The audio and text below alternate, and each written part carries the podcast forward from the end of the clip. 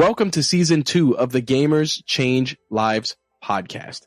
In season one, we learned about entrepreneurs and others around the world who were creating jobs and opportunities through esports. The one common theme throughout the season was that it takes money to create jobs and change lives. But let's face it, money can be hard to find, especially in some parts of the world, maybe in your part of the world.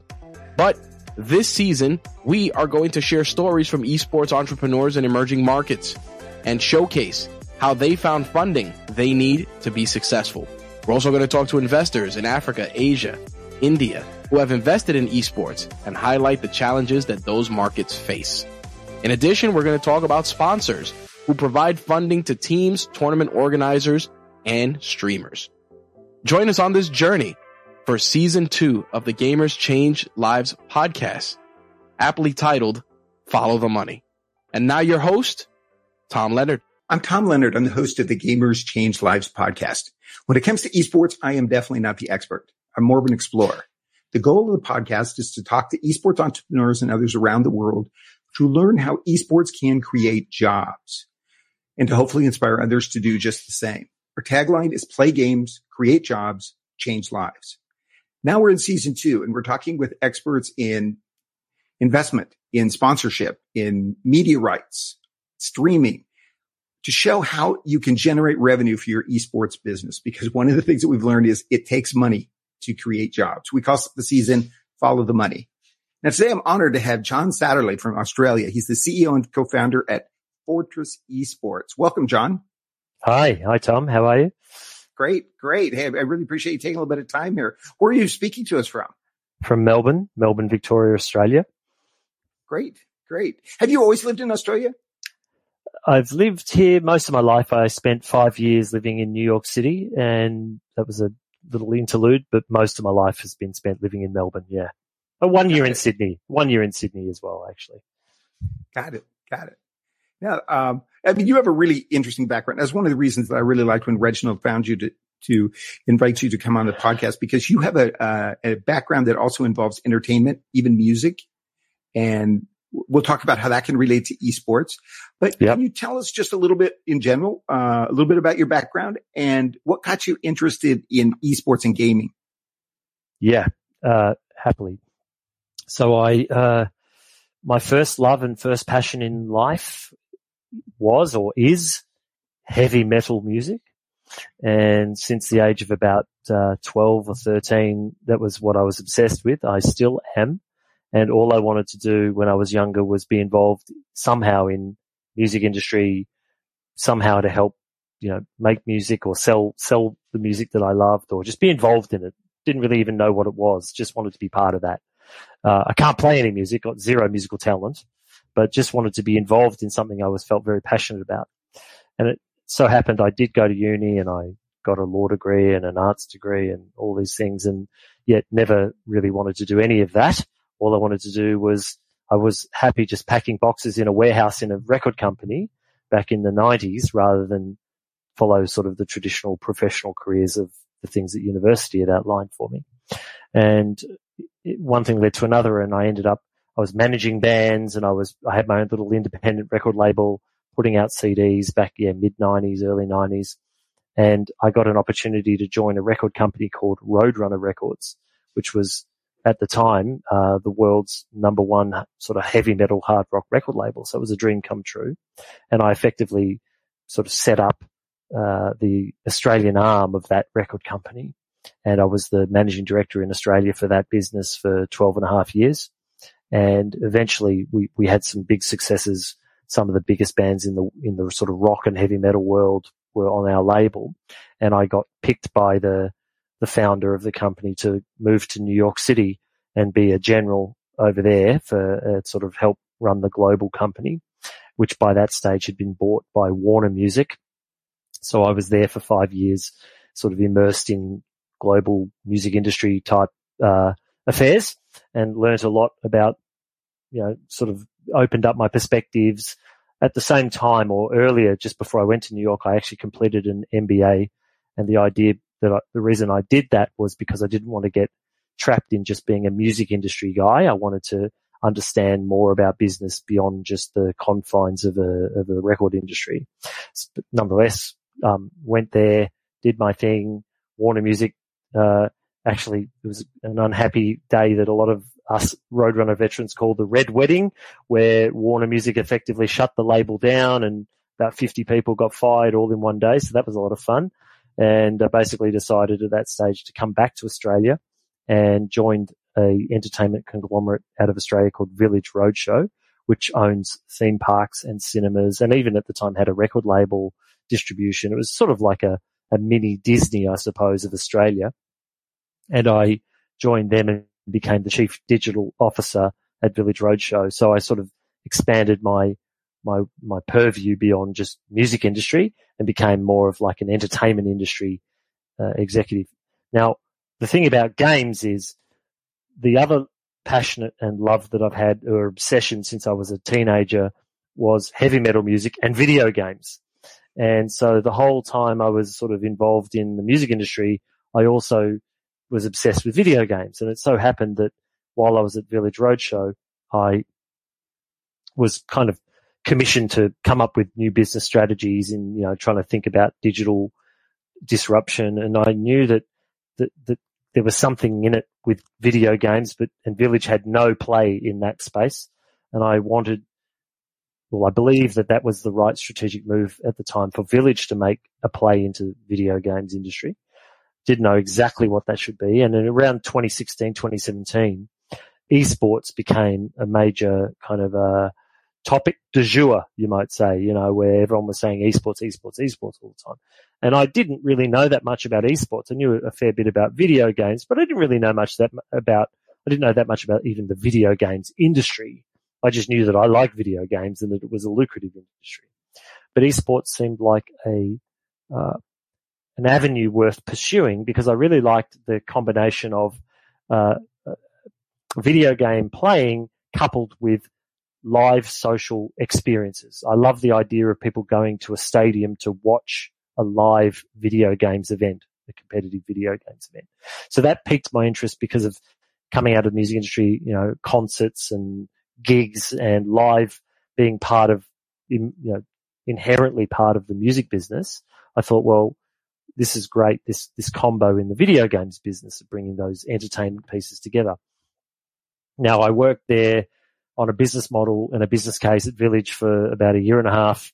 And for a whole bunch of reasons, not even could take up a whole other podcast. I, um, Village Roadshow opted not to pursue the business case that I put forward.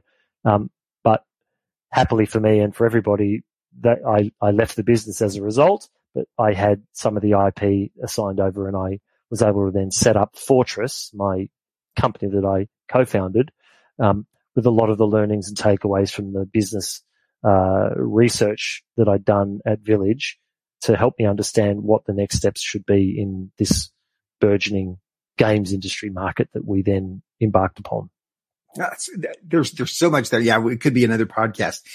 One of the things I think is really interesting is you were kind of involved in the whole shift into digital. I mean, when mm-hmm. you're talking about music in the 90s, yeah. And then talking about do, doing things at, at Village Roadshow as the chief digital officer and everything. I mean, that was a time when, um, you know, people, you know, uh, people don't always understand that there was a before digital mm-hmm. world mm-hmm. and it had certain guardrails and certain ways that things were done. And once digital showed up, it just kind of stirred everything up. Mm-hmm. So it, one of the things I think is interesting is the way you're kind of surfing bet- you know, between music and then into entertainment and then into esports, kind of all with, um, with, with digital. Yeah. I mean, um, the economics, of course, one of the reasons why Warner Music decided to shut Roadrunner Records down around, or close effectively the independent part of the business and just collapse it into the parent in 2012 was because that was p- probably the nadir of the music industry where there was the disruption that had occurred from piracy, but there hadn't been the emergence yet of Spotify and iTunes as a viable business model. So it was the absolute trough and they couldn't see, no one in 2012, everyone goes, Oh yeah, look, Spotify's killing it now and the music industry is going gangbusters. But in 2012, it was absolutely bottoming out and we came off for 2010 and 20, 2010 for the business had been enormous. We'd sold like just mountains of CDs, still selling truckloads of them.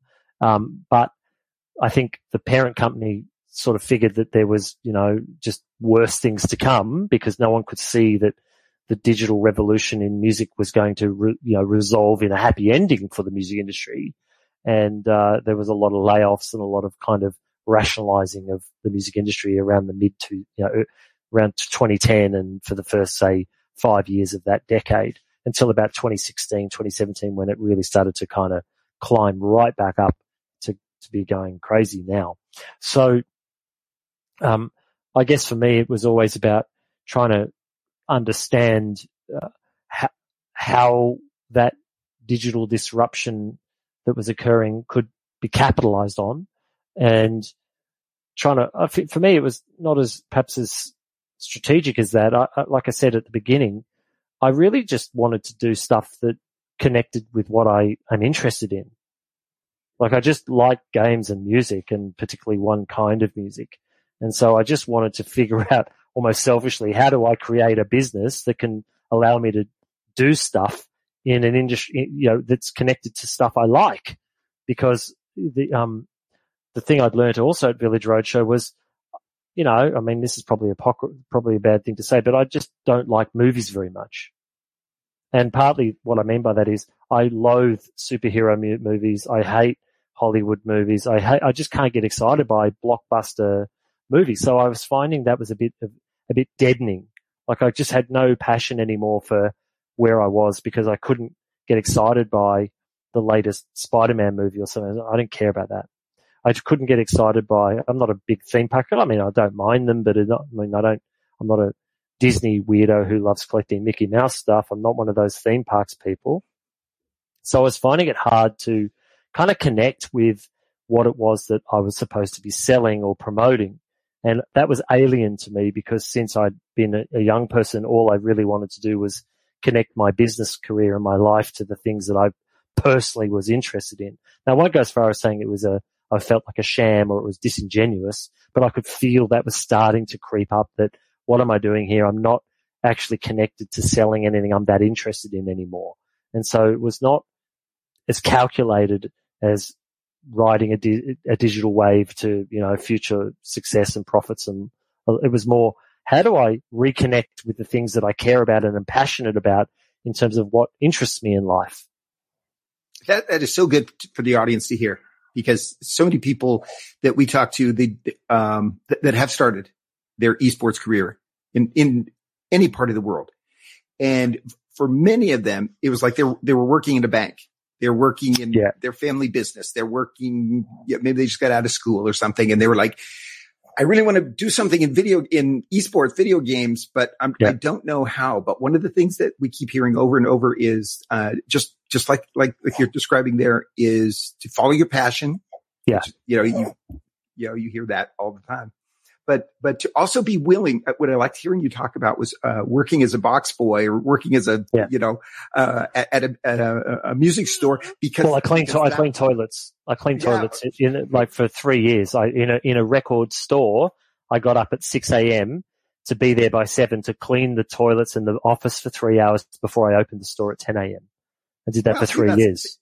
It's that's the kind of passion that it's like so many people in esports have.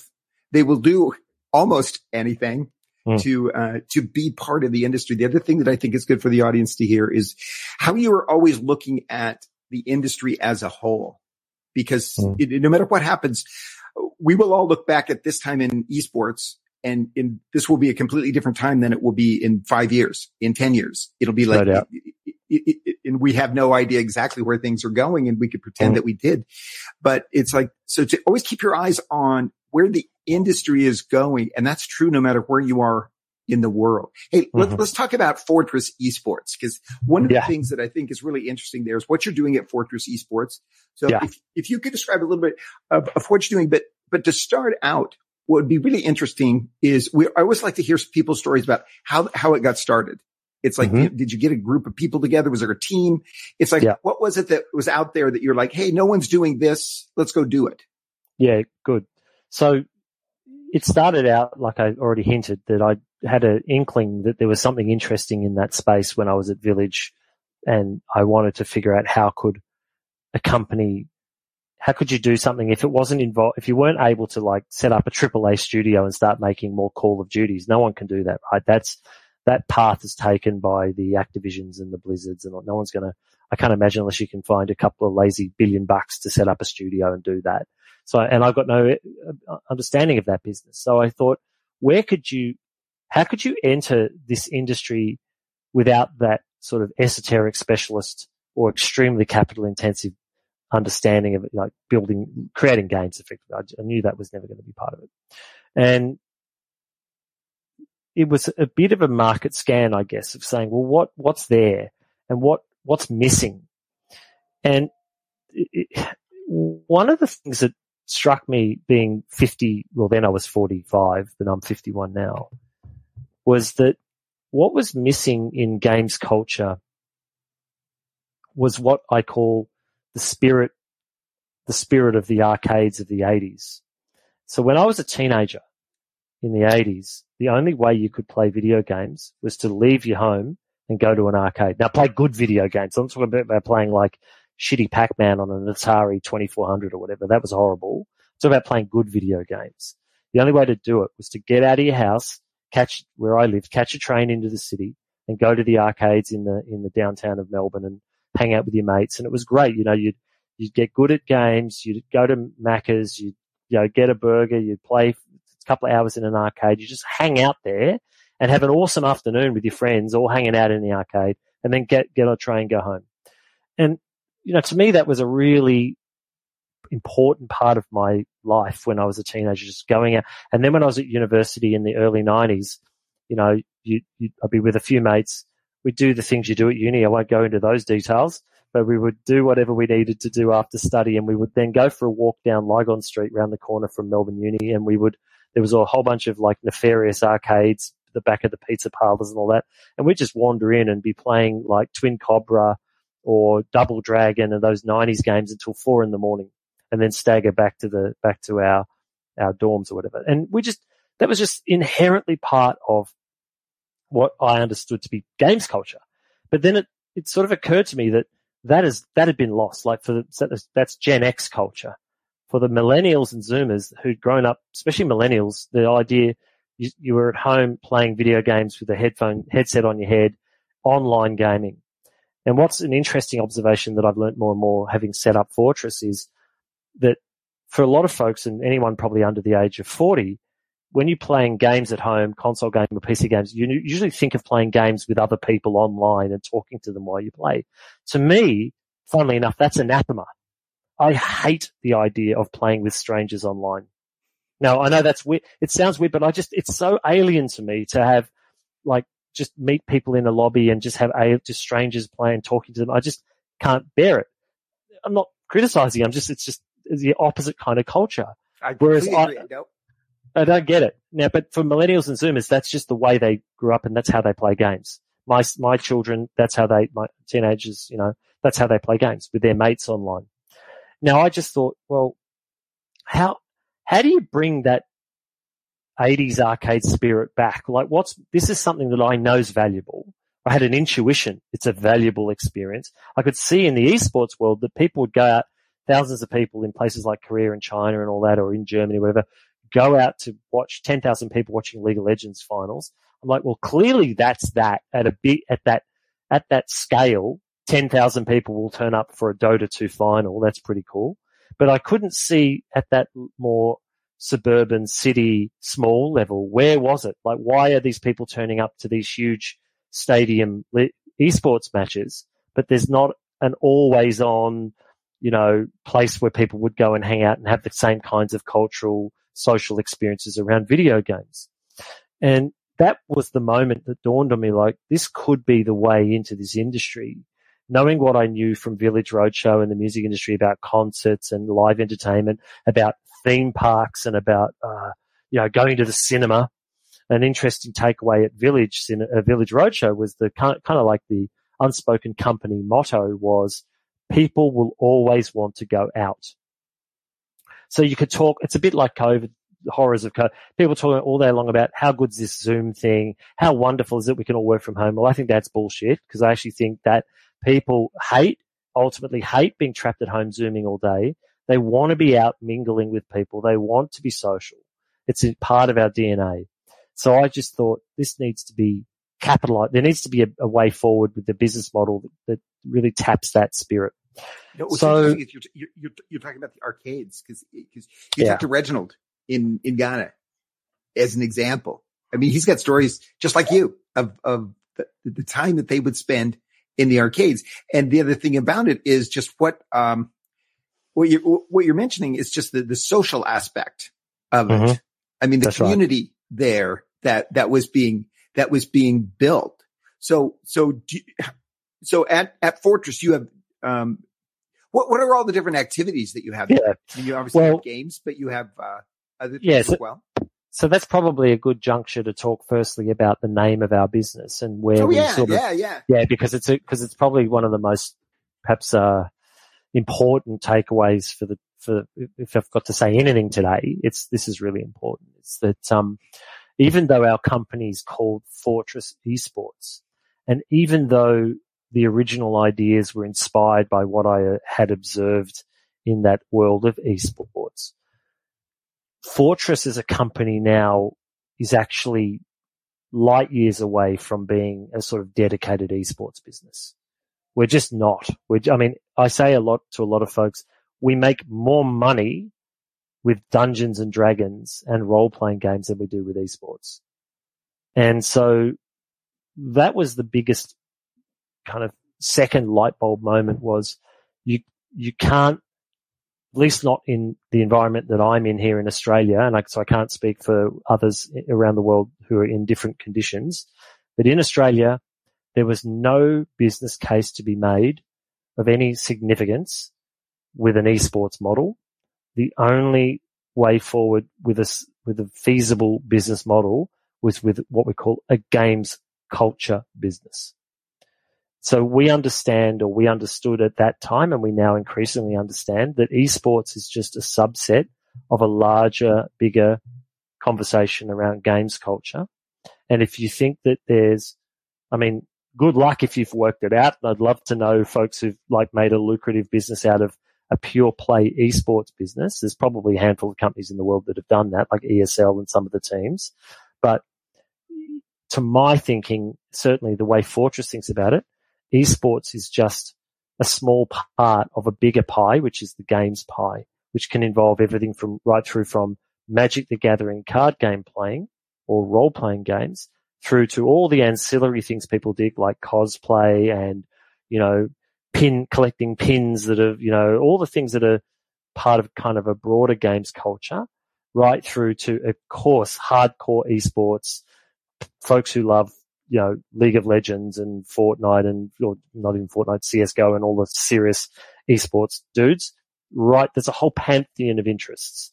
And my view is, and where Fortress now positions itself, we say we're Australia's number one games culture company. And we don't really, even though our holding company, our parent company is Fortress Esports, the business, as most people understand it, the punters, the customers, think of our company as Fortress Melbourne, which is the flagship, the flagship venue, which we can talk about in a minute, or just Fortress Australia. So our, if you go to our social channels often, you won't, you won't really see much mentioning of esports. We talk about Fortress Australia, we talk about Fortress Melbourne, and we talk about, soon we'll be talking about Fortress Sydney. So the real important takeaway in terms of, for, for this podcast talking about like making, how do you make an economic model out of games and esports is that it's very, very difficult to make significant revenues from esports, at least as I, as I, as I've understood it. And we can talk a bit about why that is as opposed to broadening your purview and saying, what's, how do I, how can I potentially extract more value by presenting a broader, a broader games offering than just this smaller, narrow band being esports? So, so yeah, you invited the question there. It's like, so why, yeah, why is it that, that esports can't support? Because a Yeah. lot of times I think people think, oh, I want an esports venue. I want to create an esports Yeah, no. uh, club. I want to, you know, uh, a dedicated Yeah. place for people to come and play with their Yeah. friends and so on. Uh, but yeah, so what, what is your take on that? Uh, yeah, my take's this. Yeah, so a whole bunch of different angles we can come at. Pick, pick, take, pick, you know, peck away at the business model. So, firstly, one of the biggest problems you got with esports is the rules are governed by the publishers, and you don't have much control. If you're trying to create a business, whether it be a manage teams or in a team or prize money or whatever sponsorship, whatever you're trying to do, we'll talk about sponsorship in a minute, but if you're trying to set up an esports business, you need to know, of course, that the publishers still own all the IP. So you're kind of at their, you're, kind of at the mercy of whatever they decide is the new rules of engagement. And that's certainly not a criticism of them. That it's their business. It's their, it's their IP. They can do whatever they want with it. I, I applaud that. But it means that you are beholden to, if they, if, if, if, um, Apex, if EA said tomorrow, Apex Legends, we're not allowing any more tournaments with more than $5,000 prize money or we'll sue you, they could do that. Um, you know, if you, I mean, maybe with Dota and with CSGO, when Valve are far less hands on and they allow a lot of, you know, anyone to really do whatever they want, pretty much. But if you wanted to run a Valorant tournament and put up a million dollars prize money, you'd be hearing pretty fast from Riot Games going, what the hell are you doing? We're not, we're not, it's not allowed. So anytime you try to scale the economics of an esports play, you're going to usually have to parlay with the publisher and you may get a good result, but you may not because it's their prerogative. It's not like football where you could set up, you could set up a league and play football and put prize money, do whatever you like because football's kind of like a shared, the rules are shared. No one can stop, no one can sue you for kicking a ball around a park, but the publishers own their IP and can sue you if you want to, if you, if you get on their radar as doing something that's particularly lucrative, they're going to want to know, well, what's my share of this potentially? Now, maybe, maybe not, but that's, you, you've got a high risk play there because you can't scale necessarily without having that conversation with the publisher and you don't know how that's going to, how, what the outcome of that conversation will be. Does that impact the, the games that you select for your, for your tournaments and for what you're, you're, you're offering? Well, it does. I mean, it, it does because, you know, we would, we, we wouldn't just turn around tomorrow and say, let's run a Valorant tournament because there's a lot of red tape and things you need to go through to get approval to run. So you need approvals. So anytime you need approvals, you need to have administration and bureaucracy and, you know, get every, it may not just be a blanket approval. You're going to have to get assets approved. You're going to get, you know, all along the way, you're going to get approval and their timelines are going to be very different to your timelines. And so and often these publishers are multi-billion dollar juggernauts that have, you know, just zero concern. Not, and again, I'm not criticizing them. It's just more the reality. It's not a critique. It's just it's the reality of on the ground facts is that a giant US based monster publishing company making huge AAA games that make billions of bucks aren't necessarily going to be worried about, you know, or have much concern for what you're doing in Portugal or, you know, or some suburb of Melbourne and you want to do something, wherever you are in the world, you've got that as a consideration to so that anything beyond sort of you might call hobby farm business is going to potentially require you to need to have those engagements with the publishers.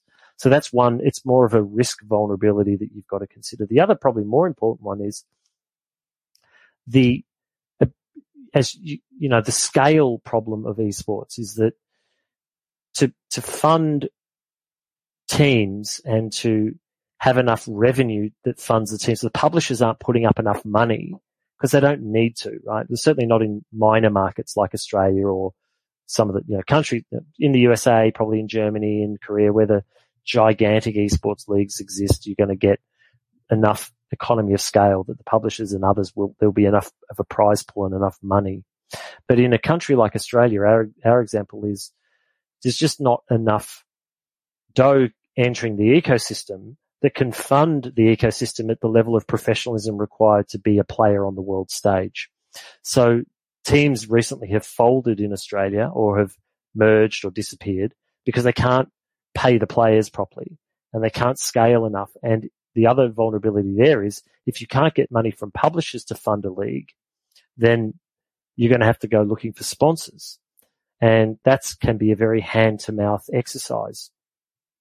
You might get a one year deal. It might involve a bunch of caveats and conditions. You need to be able to, you know, show the sponsor that you've, you know, you really have delivered value to them when in fact you're more, you should be more concerned about winning the game rather than what, how are we servicing our sponsor, making them happy. And so often there's a misalignment. So sponsorship money, certainly in Australia, hasn't been really lucrative, lucrative enough. And it's not, it's because it's a burgeoning industry that hasn't consolidated. You know, you'll see millions and millions of dollars going into Australian football or rugby league and those sort of things in Australia, but you won't see nothing like that entering esports industries. So what you've got then is you've got this very, quite a vulnerable business model, vulnerable to the whims of third parties that you don't control. And that's not a great business model. It's certainly not a great one when you're trying to get investment because anyone with cash looking to invest is going to ask you about these risks. Like, oh yeah, so how are you going to fund the players next year? And if you say, well, we're hoping to land three sponsors, good luck with that, right? They're going to go, well, have you landed them? No, but we're hoping to. We're hoping to win prize money. Well, are you going to win? Well, I can't promise that. Okay. So that's not a, there's no guarantee, there's no guaranteed revenue there. So it's hard then to raise capital to stand up an esports uh, business, a standalone esports business. So for us, that was a, that was a big revelation. We also understood that if we build an esports arena or what we like to call a competitive games arena like we've got in Melbourne and we're going to be building, well, building now in Sydney, we quickly realized that there's not enough of an appetite in, in the marketplace of consumers to pay, say, tickets to watch local amateur esports games. If you think, as we once did, and then we course corrected pretty quickly, that every week, you know, you'll sell a thousand tickets at 20 bucks a throw for people just to come and watch the local Joes just, you know, fight out on a Fortnite comp with a thousand dollars prize money. It just doesn't happen. You're lucky to get 50 people to turn up for free, even if you give them all a free hot dog and a free drink. So it's just not, it's just, you know, people will turn up in droves to watch grand finals or epic finals at the sort of height of global esports.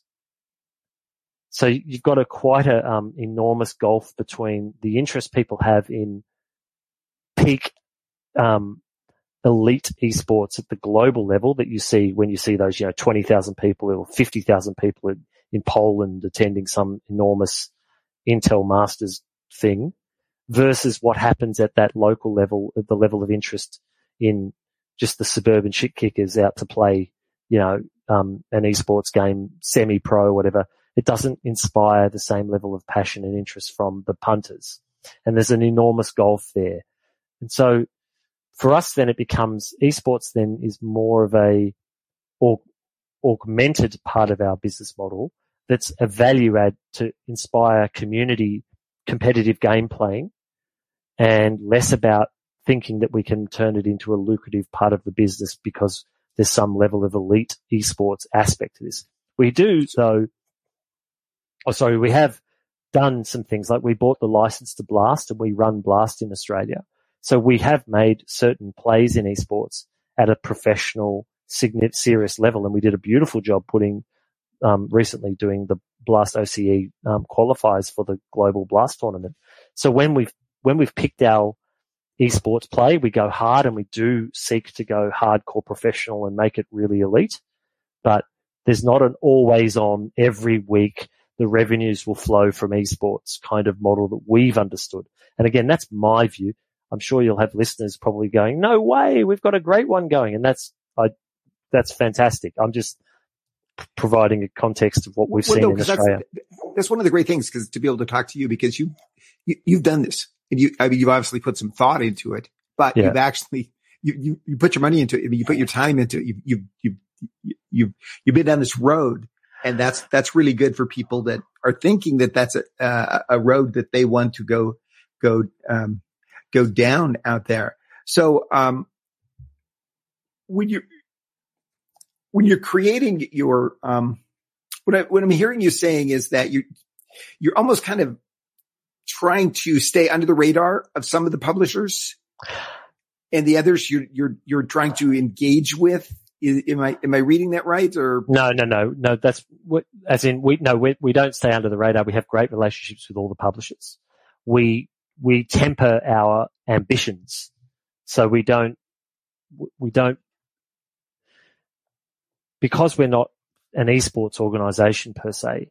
We're not reliant on running, say, weekly major esports tournaments with tens of thousands of dollars to try to. We're not trying to uh, grow an elite esports program, which would attract more interest from publishers. We're very happy to keep it at the sort of grassroots community level with uh, at a much sort of uh, modest level with modest, say, prize money or just no prize, just prizes. And that way the publishers are very happy with that and it doesn't attract any undue attention. But it's not, we're staying, we're not off the radar. We're very much on the radar. We have, we often have them involved in helping to promote them, but we're not, we're not aspiring to create a, uh, an esports program that's, our view isn't that like within five years, Fortress will be this elite Australian esports organization that, you know, is like a global player that's been going toe to toe with ESL. That's Right, not what, right. that's not what Fortress is trying to do. We're, we're much more agnostic in that we, we're more like the, what you might call the picks and the shovels to the miners. You know, we'll create the infrastructure.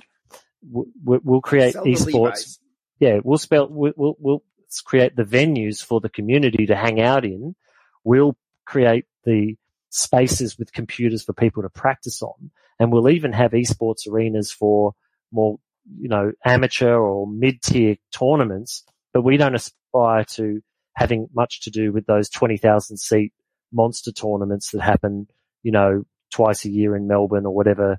That that's great that they happen because we make a heap of business when they happen because you know, DreamHack happened in Melbourne three or four weeks ago, and it was the biggest weekend we'd ever had in trade. So we loved it. It was a win-win for everybody. Yes, yes. So, um, yeah, because I, I thought I saw something about PAX. You had some PAX events. Yeah. So PAX is happening in Melbourne, not this weekend, next weekend, and there'll be 80,000 people turning up over three days to the Melbourne Convention Centre. So it's a gigantic event 80 yeah, over three days. And, you know, um, we're a venue that's a 20 minute walk away and that PAX event closes at 6 p.m. each night. So where do you think, you know, thousands and thousands of Oh, people looking to kick on are going to, yeah. So we're, we're expecting Fortress to be absolutely crushed in a good way, uh, when we open. And I guess it's probably time to give the listeners a, an understanding because I've talked a lot about Fortress, but I guess the, the key takeaway in terms of what our business model rides on is that we build as part of our model. We've got other things we do, but the cornerstone of our business model is that we build enormous games entertainment venues. So Fortress Melbourne was our first one, a flagship, and it's two and a half thousand square meters, which I don't even know what that is in feet. It's about 30,000 square feet across two levels with an esports arena and a, you know, it's got a giant 300 seat restaurant called the Tavern that's themed with all of our own IP, our own characters we You know, I, I, always think of uh, a Home Depot is 50,000 square feet. Yeah, we're kind of- yeah, yeah. So it's like, It's man, you have enormous. A big chunk of that. It's like, Yeah. wow. It's enormous. And we've got like, you know, a 58 PC dedicated LAN room. We've got an, ar- an, a classic arcade. We've got two kitchens, two bars. Uh, you know, the arena is a, th- can host 350 people. The venue's licensed 24 hours. It's a full alcohol licensed venue. You know, can ho- hold, um, it's a thousand people. Uh, uh, it's just got, you know, it's a, it's a significant piece of infrastructure, games entertainment infrastructure. And we're building a similar one in Sydney due to be opened in March next year called Fortress Sydney. And so our model is about perhaps to add color to what I said earlier about esports. Our model is based on uh, being able to entertain people socially in our venues with food and drink and gameplay. And F and B, F and B is a big part of the model so that we, Food we and couldn't beverage. food and beverage. We couldn't we couldn't do the stuff we want to do and enter other parts of the game's ecosystem if we weren't providing cash flow via these physical venues. Yeah, this is the- this is just this is just so important because this is Yeah. exactly what what is great for people to hear. Yeah. it's that uh, you're setting it up in a way that there are other sources of revenue that have nothing to do with games No, uh, or nothing to do with esports or play or the the the playing of games, but it's more of the community that's there is Yeah. going to be there for other things that Yeah. that can be revenue drivers. That, I think that's really key. So we created a home for, we call it a home for gamers. It's one of our taglines.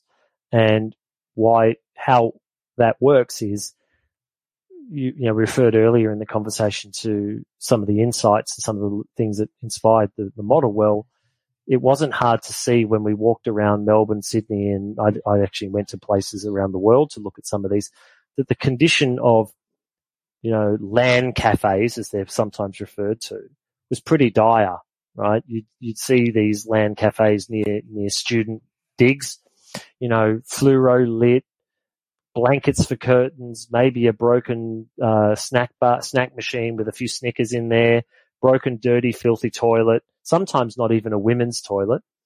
And, you know, just, just awful, right? And we just went, if that's the state of social game playing and, you know, be yes, the pricing might be two dollars an hour to rent a computer or three bucks an hour, but that was indicative of the experience.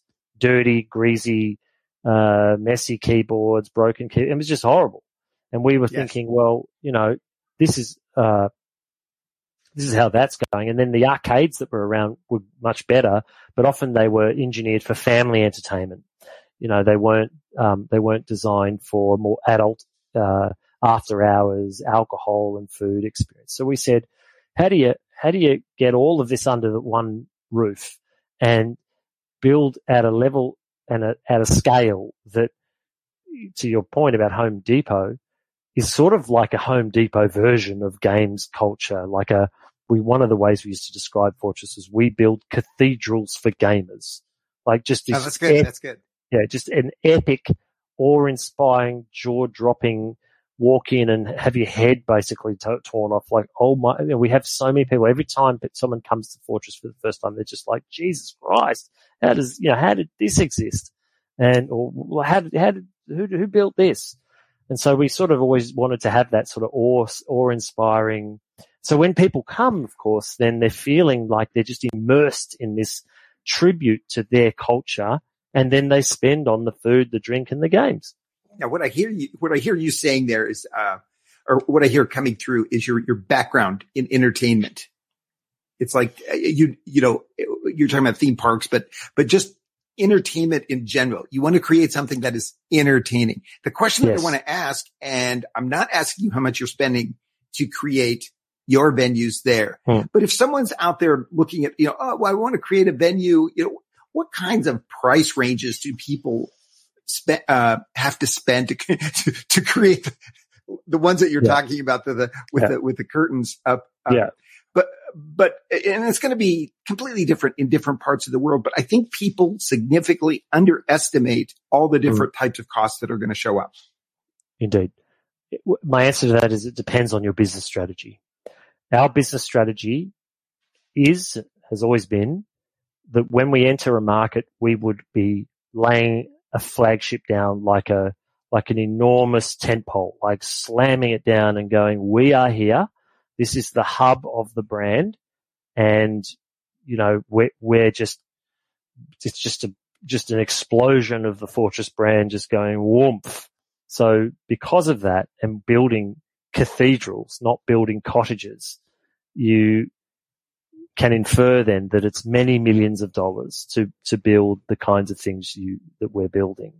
But we were able to raise the capital for that because the scale with which we envisage this and the, the, the additional revenue streams that this business strategy implies, which is the credibility, the permanence and the, the visibility, the optics of this and the strength then of the ensuing revenue streams coming through just the F&B channels and all the other channels meant that the kind of folks that can stump up that kind of capital had confidence that this was a, we weren't fly by night operators who, you know, were just ephemeral, uh, hey, we've got an app. Who wants to invest in an app?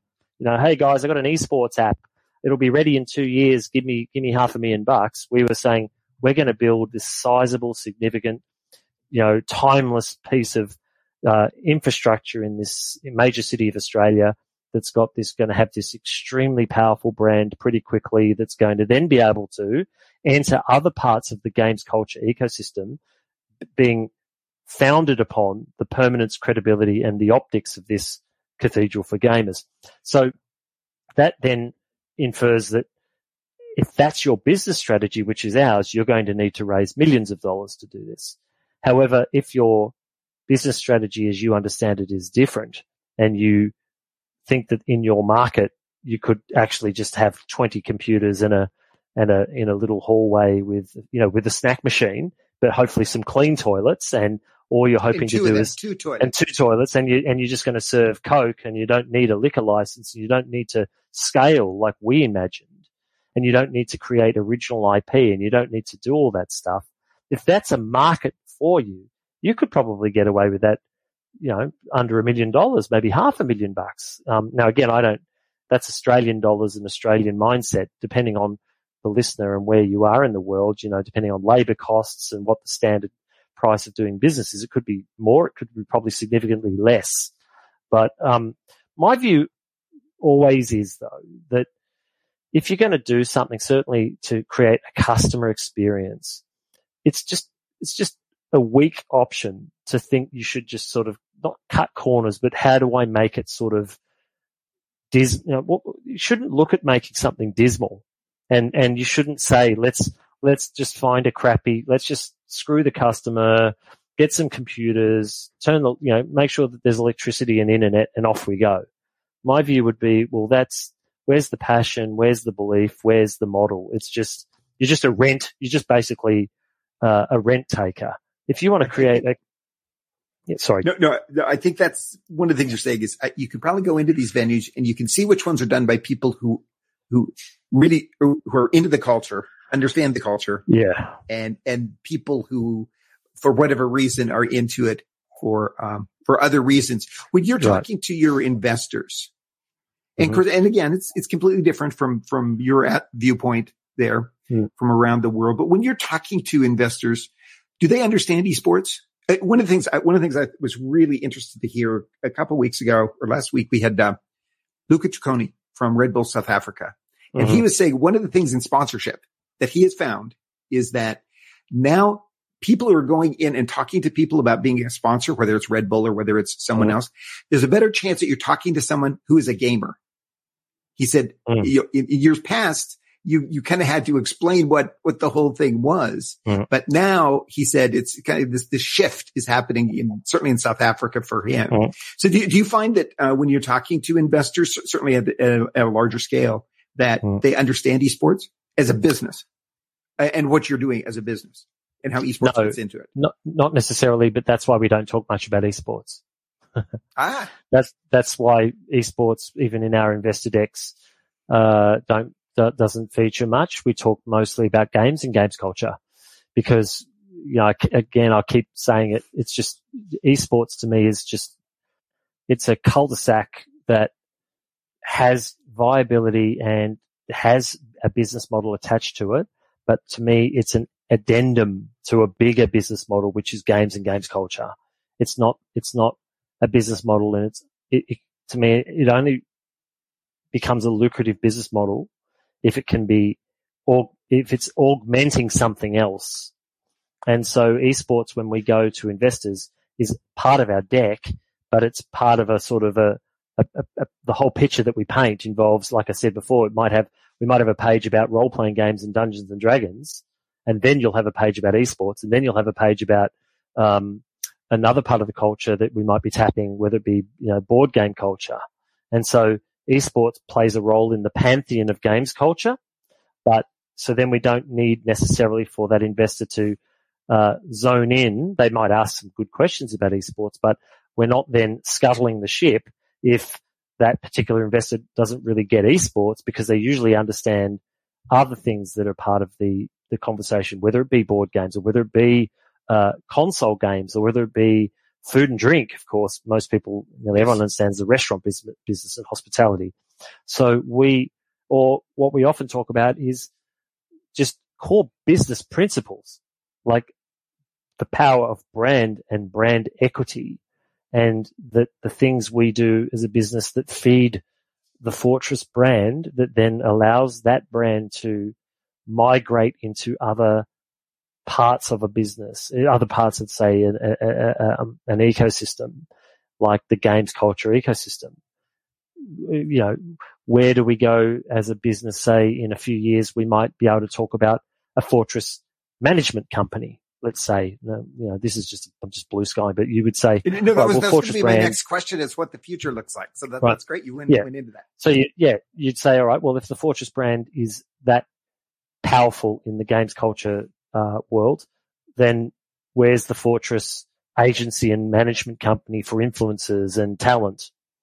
Where is the Fortress? Um, I mean, people ask me a lot about is there a Fortress game? Right now, that laugh. You know, we've always said, well, that from the early days, I always thought that was just a, a, a, crazy idea because, you know, standing up games cost millions, but maybe there's a world where we license our characters to the company because our brand is powerful enough that someone would want to have that conversation.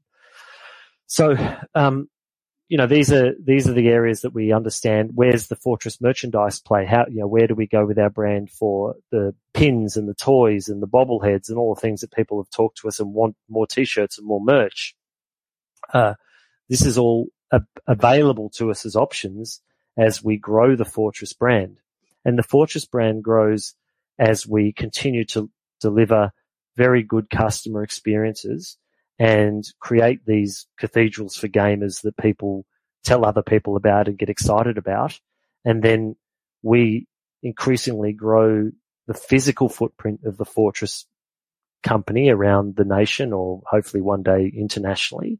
And then we bring the brand with us and that brand can then examine other aspects of the, of the games culture industry.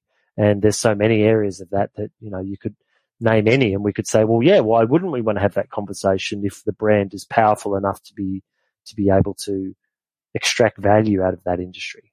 See, and, and I don't think you would be thinking along those lines if you didn't have the background in the music business and in the entertainment business that because that's the mindset there is just is is what you're talking about is build that brand and then take yes. that brand and move it in you know, in as many directions as you can to um to monetize it which, which that's right great. yeah and you know i mean um you can see the way esports teams have done it right so the biggest esports teams in the world can do everything from manage the team and the agency and all the talent and all of that stuff and then have a really nice content and production business and have merchandise and then put together tournaments and white label tournaments. And so esports organizations have done that really nicely, the ones that have been successful. Uh, and you know, merch is the most obvious one that most people almost immediately move to is merchandise. You know, as soon as you set up your local cafe, you're selling the branded cafe t-shirts is the most basic example of that, right? So you should always be looking for if you feel like your brand has got potency, you should be saying, well, where could I do it with credibility and passion to get people who love your brand, who want to just, you know, people when they get fall in love with your brand, they just want to give you money for stuff. You know, they, they almost, we've had plenty of folks who love Fortress's brand and they're just saying, well, what else you got? What do you got? What can I buy from you? you no, know, that's, that's interesting because I remember hearing a few months ago now people talking about different um, esports teams.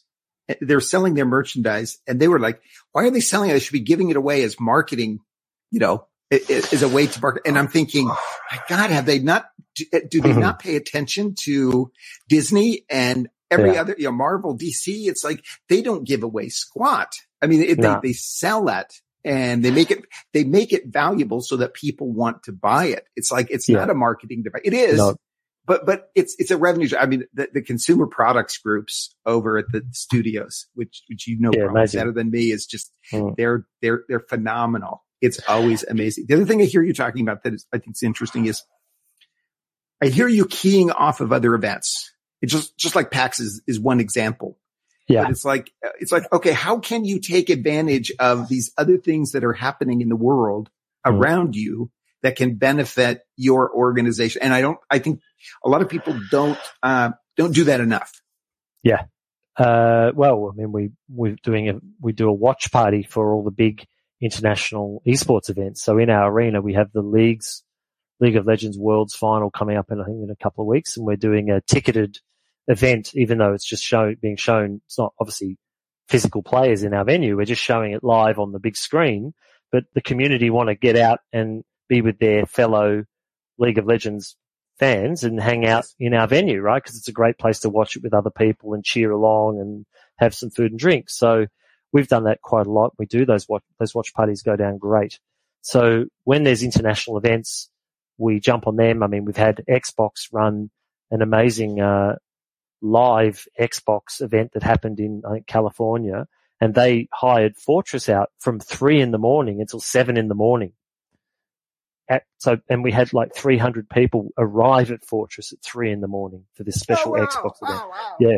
So, you know, we, we're definitely always looking around for those international events that we can create a Fortress version or a Fortress watch party or something because the, the, you know, obviously the community for esports and gaming is global and people follow that stuff. And so when we can create an event around it, whether it be a local event like PAX or DreamHack, or whether it be um, something significant globally, then we we're all over that. Even um, some of the publishers have done game launches, and we've done live events coinciding with the with the big reveal of the game or the launch, whatever that's happened in the, in the states. We've done that, and it's gone down a treat. Now, is there going to be a Fortress Los Angeles? Yeah, I'd love that. Um, uh, uh, part of the problem with LA is I can't. I've always wondered where would you put it. I mean, you could sort of imagine Hollywood or West Hollywood is where I've always hung out when I've gone to LA, as a lot of tourists do. But you know, maybe there's a place like a, a shopping Put it- center or Put it, put it downtown. I mean, it used to be Staples Center, but, uh, the crypto.com center, whatever they call it. yeah, I don't know what I it mean, is now. downtown is just become an entertainment center here in LA. It's vibrant. Yeah, it's vibrant. No one ever thought that downtown would ever be alive. No, alive. 20 years it was horrible. 20 years ago, Yes. downtown LA was, a, dangerous. was Yes. a ghost town. Yeah, yeah. Yes, and you know we should have all been buying real estate down there. I know, I wish. at, at, at that time. I mean, but uh, yeah, so, so there there are different places, and I tell you, if I ever drive out to the west side and take a picture of Riot and put it on on social media, I, I. Yeah. get the biggest reaction. Oh, I've been there. I've been to the Riot Game Studio in Santa Monica. Huh? It's awesome. Yeah. Yes, Um, yes, They do a great job there. And, um, you know, one of the things that Riot do really well, which is inspiration for Fortress, was when I went to their studios and um, I went to the bar or the coffee shop at their Santa Monica campus and they'd done a recreation of a, of a bar, I think, or the coffee joint from the game physically in real life. And I love that. And that was part of what inspired me when we built Fortress Melbourne to create all this kind of character sort of vibe in our tavern that made you feel like you were inside a video game. No, I know we we could, we could go on and on, and I, I got to be a little respectful of of your time here. Question we do always ask people though, and just just uh, kind of quickly at the end is, and completely off on, on another subject. Should the Olympics include um, esports in their official program? Um, well, from a bias point of view, I, Australia are really, we, you know, we punch above our weight in the Olympics. And so I'd probably say no because we don't punch above our weight necessarily in esports. So I'd say selfishly keep it to swimming and, uh, and the things that we win heaps of gold medals in. And then I'd be, Yes. I, but I, I, I I understand the controversy is, you know, is video game playing a sport? Um, I, I, I don't know. My, my only, my only This is, queasiness, the, this is the first time. yeah. This is the first time you've hesitated. yeah, it's a bit because I, I like it goes to this thing that I feel a bit queasy about because the the games aren't all the Olympic sports pretty much are all universal sports that no one owns the ownership, no one owns the Oh, rights to oh, the yeah, sport. yeah, yeah. And anytime now that you've got a game, something in the Olympics where it's privately owned, the rules of the game are set by a private organization or a public one, but a, but a, a corporation. and it's not like the rules of shooting or football or any of those sports, swimming. Something about that makes me hesitate. Like I'm not saying no, I'm just saying it's, it just feels odd that, you know, to have an Overwatch or a, a you know, a, um, a Fortnite Olympics, eh, you say, well, how does this, is this enriching epic games to have that game in there? Like what, how did, it's not a neutral game. Every other sport in the Olympics is sort of a, it's kind of a, just a revenue neutral game that no one really owns. And so there's just, I don't know how they square that and I don't know enough about it to have a full view, but that would be my main question about it is what, what do you do about the fact that the, it's, you're, you're setting a game up that's a privately held IP that people compete on? Yeah. Think of, think of the, of, of the prize you are awarding them by bringing them in and giving them that recognition yeah. and, and that, yeah. that status out there. No, I don't think there's a, there's a, there's a, a good question either way. Uh, one of the things, me, because we're always on the podcast, we're always talking about creating jobs around the world. Yeah. If the Olympics did include, um, esports in some fashion, just the whole run up, the whole qualifying aspect around the world would create an incredible, uh, number of jobs. So that's, um, completely separate from, from venues, but, um, true. It would. Um, I think it'd be hard to pick a game. I think it, like, is it, is it esports generally or does it, would it end up being? obviously, it wouldn't probably be Counter Strike because you, which is the mo- one of the most arguably the most popular esport, but they're not going to have a an MA15, you know, uh, rated game. Probably wouldn't be appropriate. So they sort yeah, of almost we, need a PG or a G rated game, right? Yeah, we not a shooting game. Say that Mortal Kombat will not be included. That's not going to get it. So it'd probably end up being League of Legends or Dota or something like that. That's yeah. a bit more G rated when we were talking about activations over here at Disney, Marvel Disney, we could, they would let us talk to them about cartoony violence, like an Overwatch or a mm. Fortnite.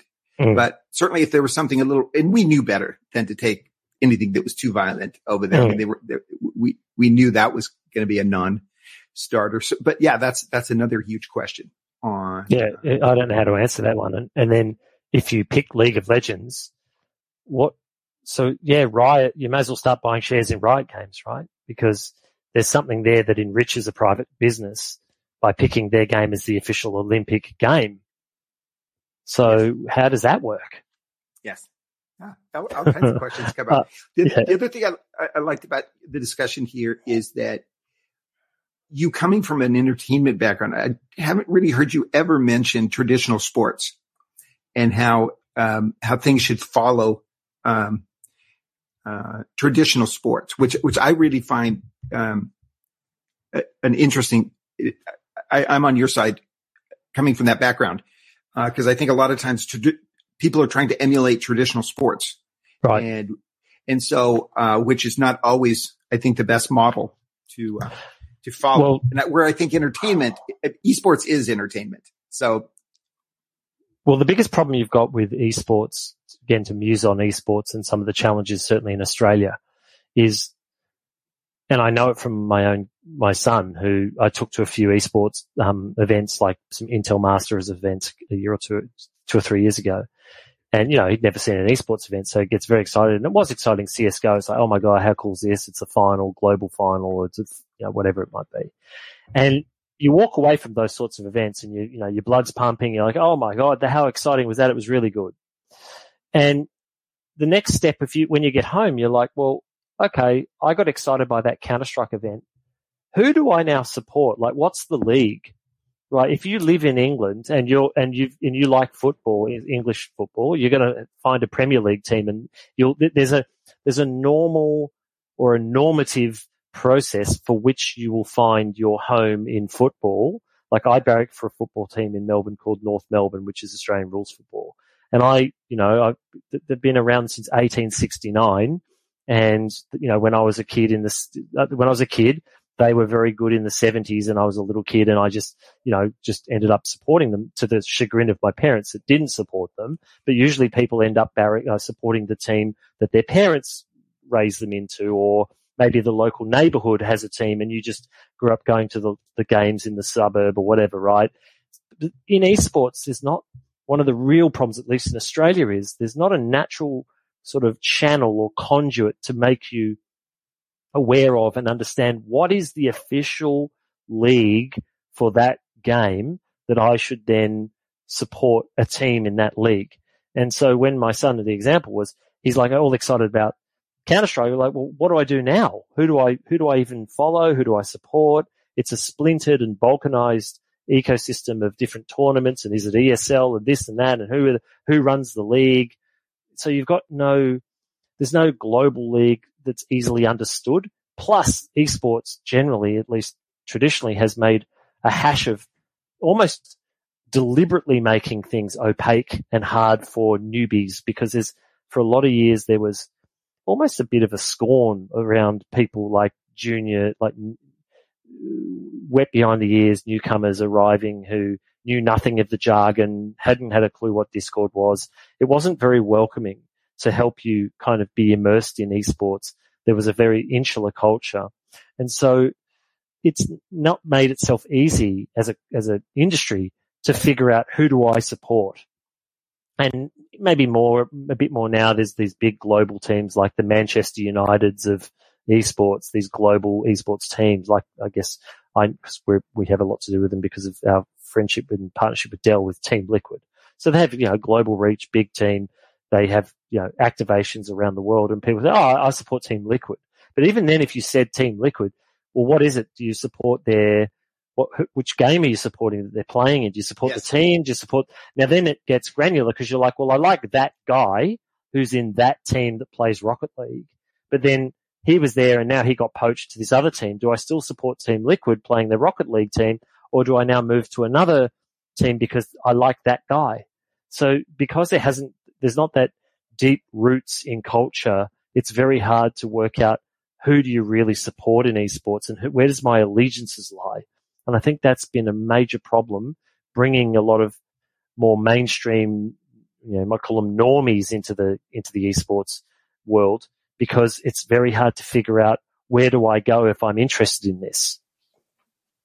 No, and I, and I think that's one of the things that traditional sports has figured out very well. Oh, absolutely. Anywhere. The, the ultimate here in the U.S. is always uh, for American football was uh, the Green Bay Packers. It's like yep. the, the people who have season tickets to Green Bay Packers, they they put them in their will. yeah, they are handed down literally. Yeah. And there's a guy next door and he was telling me about how, you know, there was going to be a big fight in their family because, you know, they only mm-hmm. had so many tickets and when they, there's too many oh, yeah. kids and it's just like, and, but there it's a whole different religion. Hey, I'm well, the, the Melbourne, I'm, the Melbourne Cricket Club has a 20 year, uh, waiting list. So you get, if you want to be a member of the Melbourne Cricket Club, they'll put you on a waiting list when you're born and by about the age of 21, 22, you might get lucky and get your, your, your membership. Amazing. So it's like hey, that. I, am gonna, I'm not going to take any more of your time here because I could, I could keep, keep talking to you because there's all kinds of interesting things here. And yeah. well, well, there's, there's not probably many people in our audience who are looking at building the kinds of things that you're building there. Uh, there's so many good concepts that you're talking about that anyone can, can put some thought into because I've talked to so many people who are interested in venues. Yeah. when they start putting a lot of thought into them, Mm-mm. I mean, you, you, you've already done that. So, hey, I really appreciate your time talking about this here tonight. Well, it's My pleasure. for me. So, okay. So where can people find you online? Hey there. So where can people find you online?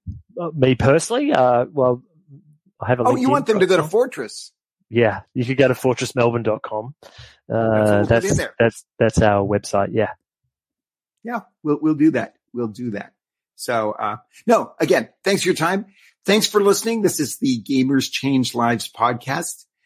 Season two, follow the money, play games, create jobs, change lives. Thanks for listening. You've just heard the Gamers Change Lives podcast. If you enjoyed this episode, please take a moment and leave a review. And if you haven't subscribed, do so right now so that you can stay up to date with episodes as soon as they're uploaded and so you can hit the ground running on changing your esports adventure forever. You can also visit us at gamerschangelivespodcast.com. Play games, create jobs, change lives. Thanks for listening.